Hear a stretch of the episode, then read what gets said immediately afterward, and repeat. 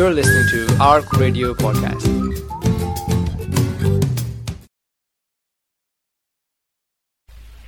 یہ تھے عرب کے افسوسناک حالات، لیکن یہ یہاں تک محدود نہیں تھے۔ اس زمانے میں دنیا کے گوشے گوشے میں ایسی ہی پستی پائی جاتی تھی۔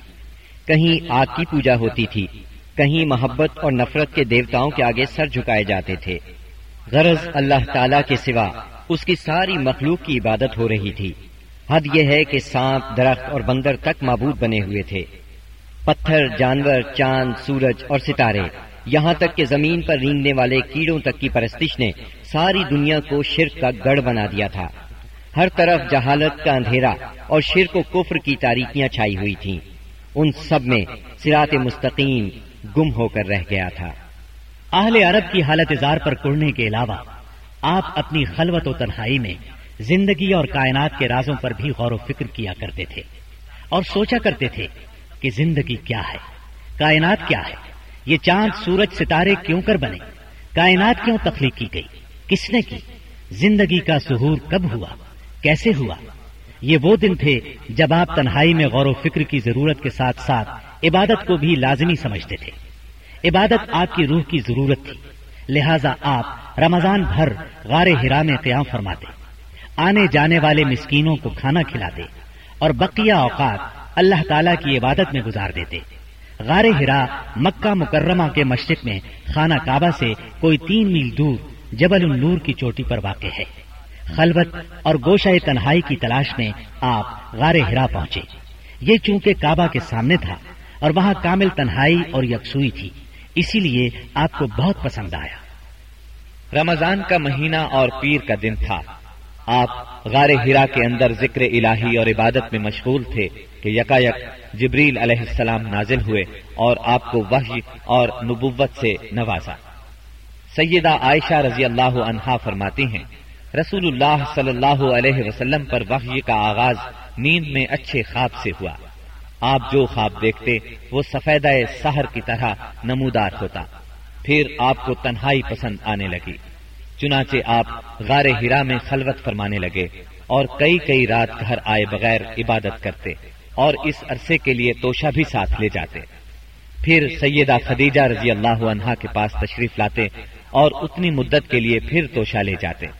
یہاں تک کہ آپ غار ہرا میں تھے کہ آپ کے پاس حق آ گیا۔ یعنی فرشتہ آپ کے پاس آیا اور کہا، اقرا یعنی پڑھیے۔ آپ نے فرمایا، میں پڑھنا نہیں جانتا۔ رسول اللہ صلی اللہ علیہ وسلم فرماتے ہیں کہ اس پر اس نے مجھے پکڑ لیا اور اس زور سے دبوچا کہ مجھے چور کر ڈالا اور پھر مجھے چھوڑ کر کہا، اقرا یعنی پڑھیے۔ میں نے پھر کہا، میں پڑھنا نہیں جانتا۔ اس نے پھر مجھے پکڑ کر دبوچا اور چور کر ڈالا۔ پھر چھوڑ کر کہا، اقرا، پڑھیے۔ میں نے پھر کہا، میں پڑھا ہوا نہیں ہوں۔ اب اس نے تیسری بار دبوچا اور کہا اقرأ باسم ربك الذي خلق. خلق الإنسان من علق. اقرأ وربك الأكرم الذي علم بالقلم علم الإنسان.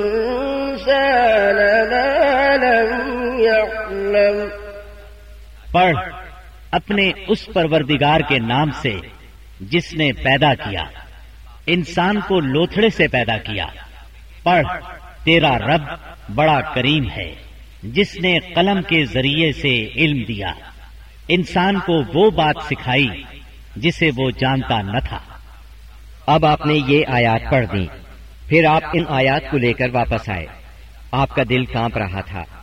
آپ نے سیدہ خدیجہ رضی اللہ عنہا کے پاس پہنچ کر فرمایا، مجھے چادر اڑا دو، مجھے چادر اڑا دو۔ انہوں نے چادر اڑا دی، یہاں تک کہ دہشت جاتی رہی۔ پھر آپ نے سیدہ خدیجہ کو واقعہ سنایا اور فرمایا، مجھے اپنی جان کا خوف ہے۔ انہوں نے کہا، اللہ کی قسم، ایسا ہرگز نہیں ہو سکتا۔ اللہ آپ کو کبھی رسوا نہیں کرے گا۔ آپ سلا رحمی کرتے ہیں، بے سہاروں کا بوجھ اٹھاتے ہیں۔ خالی ہاتھ لوگوں کی مدد کرتے ہیں، مہمان کی مہمانی کرتے ہیں، اور حق کے سلسلے میں پیش آنے والے مسائب میں مدد کرتے ہیں۔ اس کے بعد سیدہ خدیجہ آپ کو اپنے چچازاد بھائی ورقہ بن نوفل کے پاس لے گئیں یہ جاہلیت کے دور میں عیسائی ہو گئے تھے۔ ابرانی لکھنا پڑھنا جانتے تھے اور ابرانی میں انجیل لکھتے تھے۔ اس وقت بوڑھے اور نابینا ہو چکے تھے۔ سیدہ خدیجہ رضی اللہ عنہا نے ان سے کہا بھائی جان، آپ اپنے بھتیجے کی بات سنیں۔ ورقہ بن نوفل نے کہا، بھتیجے، کہو، تم کیا کہتے ہو؟ آپ نے جو کچھ دیکھا تھا بیان کر دیا۔ اس پر ورقہ بولے، یہ تو وہی فرشتہ ہے جو موسا علیہ السلام پر نازل ہوا تھا۔ کاش میں اس وقت زندہ ہوتا جب آپ کی قوم آپ کو نکال دے گی۔ آپ نے حیران ہو کر فرمایا، میری قوم مجھے نکال دے گی؟ ورقہ بن نوفل بولے ہاں کوئی ایسا آدمی نہیں جو تم جیسا پیغام لایا ہو۔ اور اس سے دشمنی نہ کی گئی ہو۔ اور اگر میں اس وقت تک زندہ رہا، تو تمہاری زبردست مدد کروں گا۔ لیکن اس کے بعد جلد ہی ورقہ بن نوفل فوت ہو گئے اور ادھر وہی کا سلسلہ رک گیا۔ وہی کی بندش سے آپ کو سخت رنج و ملال ہوا۔ لیکن مسلحت الہی اسی میں تھی، کیونکہ اس طرح خوف جاتا رہا۔ معاملے کی نوعیت سمجھنے کا موقع ملا اور دوبارہ وہی کی مشقت برداشت کرنے پر طبیعت صرف آمادہ ہی نہیں ہوئی بلکہ ایک گونا شوق اور طلب بھی پیدا ہوئی اور آپ دوبارہ وہی کا انتظار کرنے لگے۔ ادھر آپ گوشہ نشینی کی بقیہ مدت پوری کرنے کے لیے ورقہ کے پاس سے پلٹ کر دوبارہ غار ہرا میں تشریف لا چکے تھے۔ جب ماہ رمضان ختم ہو گیا اور آپ کی اعتکاف کی مدت پوری ہو گئی تو عادت کے مطابق پہلی شوال کی صبح ہرا سے اتر کر مکہ معظمہ روانہ ہوئے۔ نبی کریم صلی اللہ علیہ وسلم ارشاد فرماتے ہیں میں پہاڑ سے اتر کر میدان میں پہنچا تو مجھے پکارا گیا۔ میں نے دائیں دیکھا، کچھ دکھائی نہ دیا۔ بائیں دیکھا تو بھی کچھ دکھائی نہ دیا۔ سامنے دیکھا تو بھی کچھ دکھائی نہ دیا۔ پھر پیچھے دیکھا تو وہاں بھی کچھ نظر نہ آیا۔ اس کے بعد میں نے سر اوپر اٹھایا تو کیا دیکھتا ہوں کہ جو فرشتہ ہرا میں میرے پاس آیا تھا، وہی آسمان و زمین کے درمیان موجود ہے۔ یہ دیکھ کر میرا پورا وجود اس کے روب سے بھر گیا۔ یہاں تک کہ میں زمین کی طرف جھک گیا۔ پھر میں خدیجہ کے پاس آیا اور کہا، مجھے چادر اڑا دو، مجھے چادر اڑا دو، مجھے کمبل اڑا دو، ٹھنڈے پانی کے چھینٹے مارو۔ انہوں نے کمبل اڑا دیا، ٹھنڈے پانی کے چھینٹے مارے۔ پھر یہ آیات نازل ہوئی۔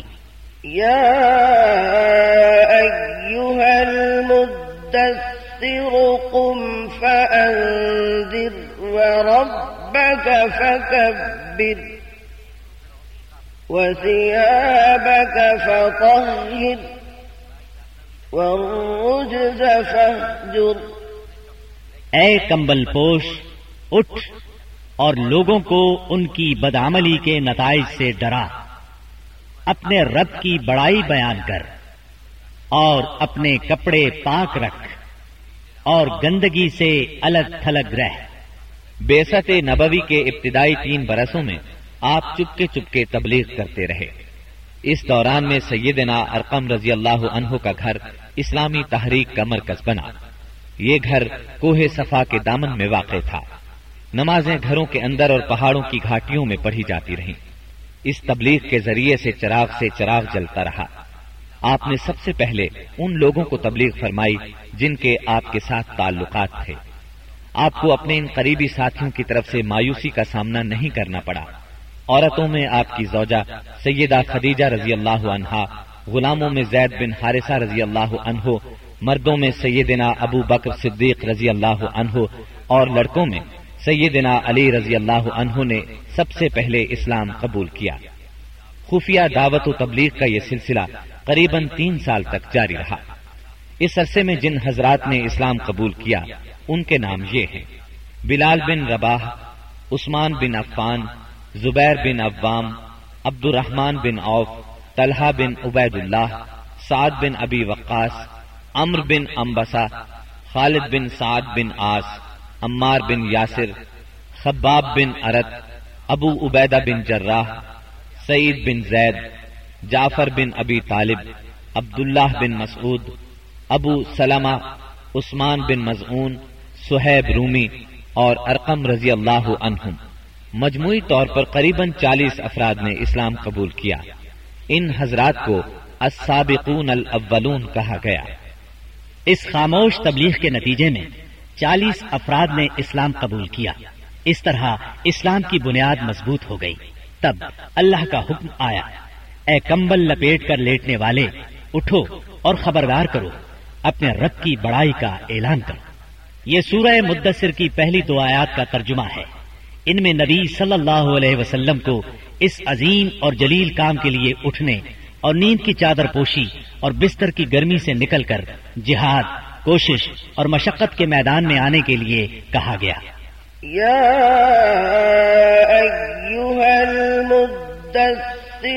قم فانذر۔ اے چادر پوش اٹھ اور ڈرا۔ گویا کہا جا رہا ہے۔ جسے اپنے لیے جینا ہے، وہ تو راحت کی زندگی گزار سکتا ہے۔ لیکن آپ جو اس زبردست بوجھ کو اٹھا رہے ہیں، تو آپ کو نیند سے کیا تعلق؟ آپ کو راحت سے کیا سروکار؟ آپ کو گرم بستر سے کیا مطلب؟ پرسکون زندگی سے کیا نسبت؟ راحت بخش ساز و سامان سے کیا واسطہ؟ آپ اٹھ جائیے اس عظیم کام کے لیے جو آپ کا منتظر ہے، اس بھاری بوجھ کے لیے جو آپ کے لیے تیار ہے۔ اٹھ جائیے، جد و جہد اور مشقت کے لیے، تکان اور محنت کے لیے اٹھ جائیے کہ اب نیند اور راحت کا وقت گزر چکا۔ اب آج سے مسلسل بیداری ہے، طویل اور مشقت سے لبریز جہاد ہے۔ اٹھ جائیے اس کام کے لیے، مستعد اور تیار ہو جائیے۔ یہ بڑا عظیم اور پرہیبت حکم ہے۔ اس نے نبی صلی اللہ علیہ وسلم کو پرسکون گھر گرم آغوش اور نرم بستر سے کھینچ کر تند طوفانوں اور تیز جھکڑوں کے درمیان انتہائی گہرے سمندر میں لا کھڑا کیا۔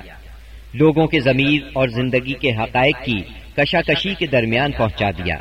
پھر رسول اللہ صلی اللہ علیہ وسلم اٹھ گئے اور قریب بیس سال تک اٹھے رہے۔ آپ نے اپنا چین، سکون اور آرام چھوڑ دیا۔ زندگی اپنے لیے نہ رہی، اہل و عیال کی نہ رہی۔ آپ اٹھے تو پھر اٹھے ہی رہے۔ کام اللہ کی طرف دعوت دینا تھا۔ آپ نے یہ کمر توڑ بارے گرا۔ اپنے کندھوں پر کسی دباؤ کے بغیر اٹھا لیا۔ یہ بوجھ تھا۔ اس روئے زمین پر امانت کبرا کا بوجھ۔ ساری انسانیت کا بوجھ۔ سارے عقیدے کا بوجھ۔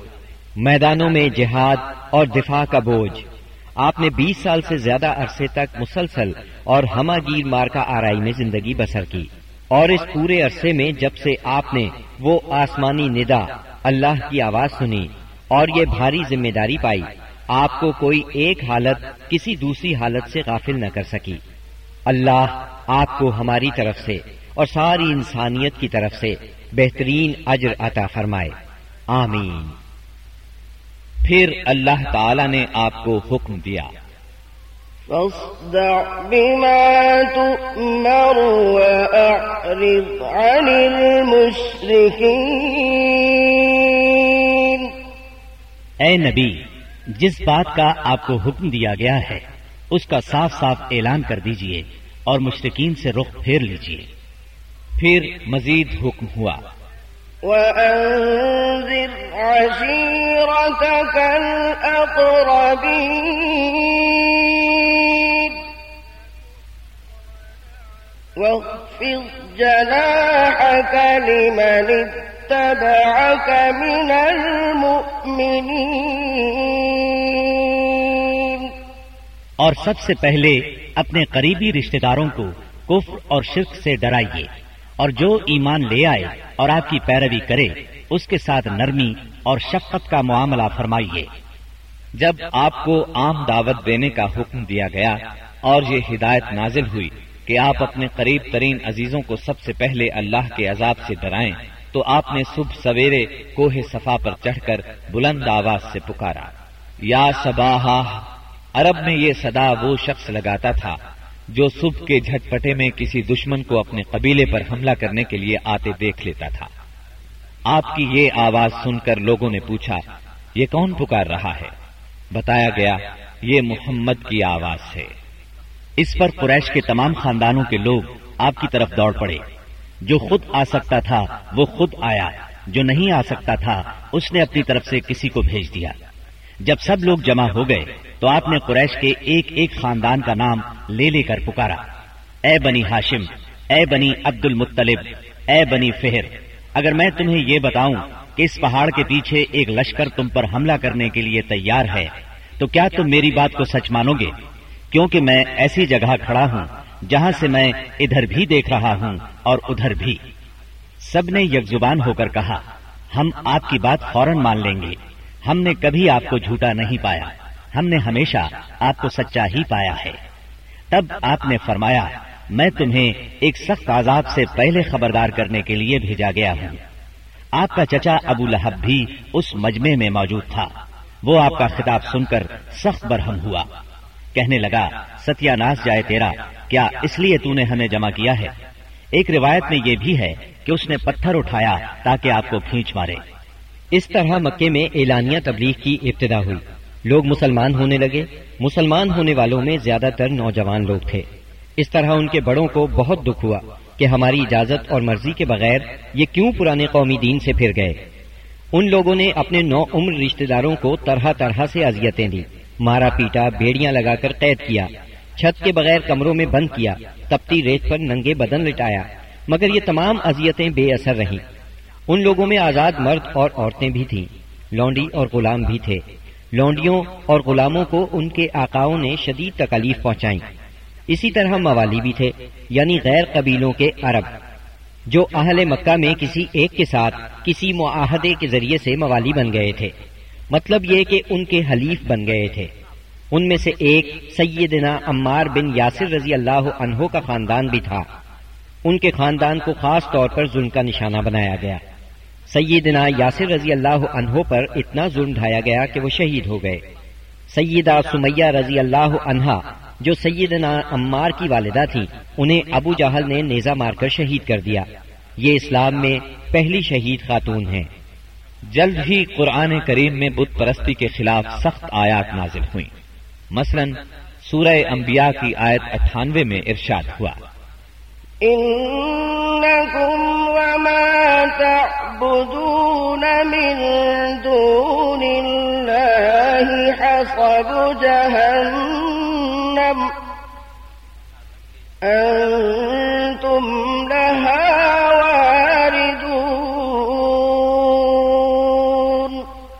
بے شک تم اور وہ بت جن کو تم اللہ کے سوا پوجا کرتے ہو، سب دوزخ کا ایندھن ہوں گے اور تم سب اس میں داخل ہو کر رہو گے۔ اس پر مشرقین کے ظلم و ستم میں اور شدت آ گئی۔ آپ کی ذات کے خلاف اور اسلام کے حلقے میں داخل ہونے والوں کے خلاف تیزی آ گئی۔ خاص طور پر ابو جہل اور ابو لہب نے انسانیت کی حدود پھلانگ ڈالی۔ علانیہ تبلیغ کے بعد نبی صلی اللہ علیہ وسلم نے حرم میں اس طریقے سے نماز شروع کر دی جو اللہ تعالی نے آپ کو سکھایا تھا۔ اور یہی وہ چیز تھی جس سے قریش نے پہلی مرتبہ محسوس کیا کہ آپ کسی نئے دین کے دعوے دار ہیں۔ اس پر ابو جہل کی جاہلیت اور بھڑک اٹھی۔ اس نے آپ کو دھمکانا شروع کر دیا۔ آپ سے سخت لہجے میں کہا، حرم میں اس طریقے سے عبادت نہ کریں۔ پھر ابو جہل نے قریش کے لوگوں سے پوچھا، کیا محمد تمہارے سامنے زمین پر اس طرح اپنا منہ ٹکاتے ہیں؟ ان لوگوں نے کہا ہاں۔ اس پر اس نے کہا لات اور کی قسم، اگر میں نے اسے اس طرح نماز پڑھتے دیکھ لیا، تو میں اس کی گردن پر اپنا پاؤں رکھ دوں گا اور اس کا چہرہ زمین پر رگڑ دوں گا۔ پھر ایسا ہوا کہ اس نے آپ کو نماز پڑھتے دیکھ لیا۔ وہ فوراً آپ کی طرف لپکا۔ وہ اپنے اعلان کے مطابق آپ کی گردن مبارک پر اپنا ناپاک پاؤں رکھنا چاہتا تھا کہ اسی وقت لوگوں نے اسے گھبرا کر خوف زدہ انداز میں پیچھے ہٹتے دیکھا۔ وہ اپنے منہ کو کسی چیز سے بچانے کی کوشش کر رہا تھا۔ لوگوں نے اس سے پوچھا، تجھے کیا ہوا؟ اس طرح پیچھے کیوں ہٹایا اس نے کہا، میرے اور اس کے درمیان اچانک آگ کی ایک خندق اور کوئی ہولناک چیز تھی اور کچھ پر تھے۔ اس کی یہ بات کسی نے آپ کو بتائی تو آپ نے فرمایا، اگر وہ میرے قریب پھٹکتا تو فرشتے اس کے چیتھڑے اڑا دیتے۔ سیدنا ابن عباس رضی اللہ عنہ سے روایت ہے کہ رسول اللہ صلی اللہ علیہ وسلم مقام ابراہیم پر نماز پڑھ رہے تھے۔ ایسے میں ابو جہل کا ادھر سے گزر ہوا۔ اس نے کہا، اے محمد، کیا ہم نے تمہیں اس سے منع نہیں کیا تھا؟ یہ کہہ کر وہ آپ کو دھمکیاں دینے لگا۔ جواب میں، آپ نے بھی اسے سختی سے جھڑک دیا۔ اس پر اس نے کہا، اے محمد، تم کس بل پر مجھے ڈراتے ہو؟ اللہ کی قسم، اس وادی میں میرے حمایتی سب سے زیادہ ہیں۔ ایک دن کسی جگہ اونٹ ذبح کیا گیا۔ ابو جہل نے اقبا بن ابی معاہد کو بھیجا کہ جا کر اوجھڑی اٹھا لائے۔ اور جب آپ سجدے میں جائیں تو اس کو آپ کی پیٹھ پر رکھ دے۔ اس نے ایسا ہی کیا۔ وہ اس قدر وزنی تھی کہ آپ سجدے سے سر نہ اٹھا سکے۔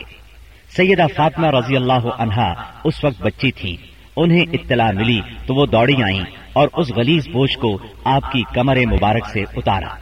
سیدنا امر بن آس چشمدید واقعہ بیان کرتے ہیں۔ ایک روز نبی اکرم صلی اللہ علیہ وسلم خانہ کعبہ میں نماز پڑھ رہے تھے۔ اقبا بن ابی معیت آیا۔ اس نے اپنی چادر کو لپیٹ دے کر آپ کی گردن مبارک میں ڈال دیا اور بل دینے لگا۔ جب اس نے بل پر بل دیے تو آپ کی گردن مبارک بھنچ گئی۔ آپ اسی طرح اطمینان قلب سے سجدے میں پڑے رہے۔ اتنے میں سیدنا ابو بکر صدیق رضی اللہ عنہ وہاں پہنچ گئے۔ انہوں نے دھکے دے کر اقبا بن ابی معیت کو ہٹایا اور ان سے فرمایا۔ أتقتلون رجلا أن يقول ربي الله وقد جاءكم بالبينات کیا تم ایک ایسے شخص کو مارتے ہو اور صرف اس جرم میں کہ وہ کہتا ہے میرا پروردگار اللہ ہے اور وہ تمہارے پاس روشن دلائل لے کر آیا ہے۔ ان کے ایسا کہنے پر چند شریر سیدنا صدیق اکبر رضی اللہ عنہ پر ٹوٹ پڑے اور انہیں خوب زدوکوب کیا۔ انہی واقعات پر سورہ الگ کی آیات چھ تا انیس نازل ہوئی اور اسی صورت کی پہلی پانچ آیات نازل ہونے کے بعد سب سے پہلے اسلام کا اظہار نبی کریم صلی اللہ علیہ وسلم نے نماز ہی سے کیا تھا۔ اور کفار سے آپ کی مٹ بھیڑ کا آغاز بھی حرم میں آپ کے نماز پڑھنے سے ہوا تھا۔ أرأيت الذي ينهى عبدا إذا صلى؟ أرأيت إن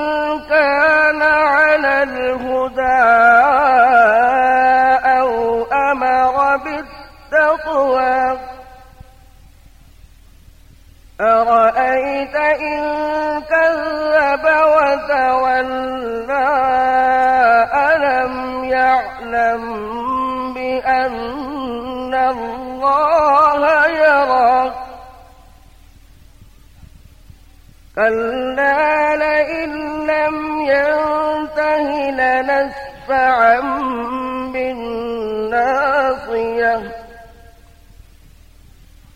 ناصية كاذبة خاطئة فليدع ناديه سندع الزبانية كلا لا تطعه واسجد واقترب. ہرگز نہیں، انسان سرکشی کرتا ہے، اس بنا پر کہ وہ اپنے آپ کو بے نیاز دیکھتا ہے۔ حالانکہ پلٹنا یقیناً تیرے رب ہی کی طرف ہے۔ تم نے اس شخص کو دیکھا جو ایک بندے کو منع کرتا ہے، جبکہ وہ نماز پڑھتا ہو۔ تمہارا کیا خیال ہے؟ اگر وہ بندہ راہ راست پر ہو یا تقوی کی تلقین کرتا ہو۔ تمہارا کیا خیال ہے؟ اگر یہ منع کرنے والا شخص حق کو جھٹلاتا اور منہ موڑتا ہو، کیا وہ نہیں جانتا کہ اللہ دیکھ رہا ہے؟ ہرگز نہیں۔ اگر وہ باز نہ آیا، تو ہم اس کی پیشانی کے بال پکڑ کر کھینچیں گے۔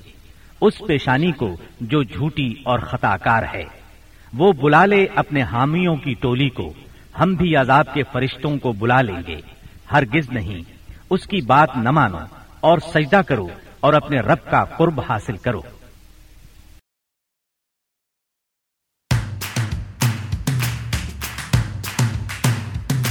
For more information and to listen to more podcasts, visit us at arc.score or check out the Arc Media app.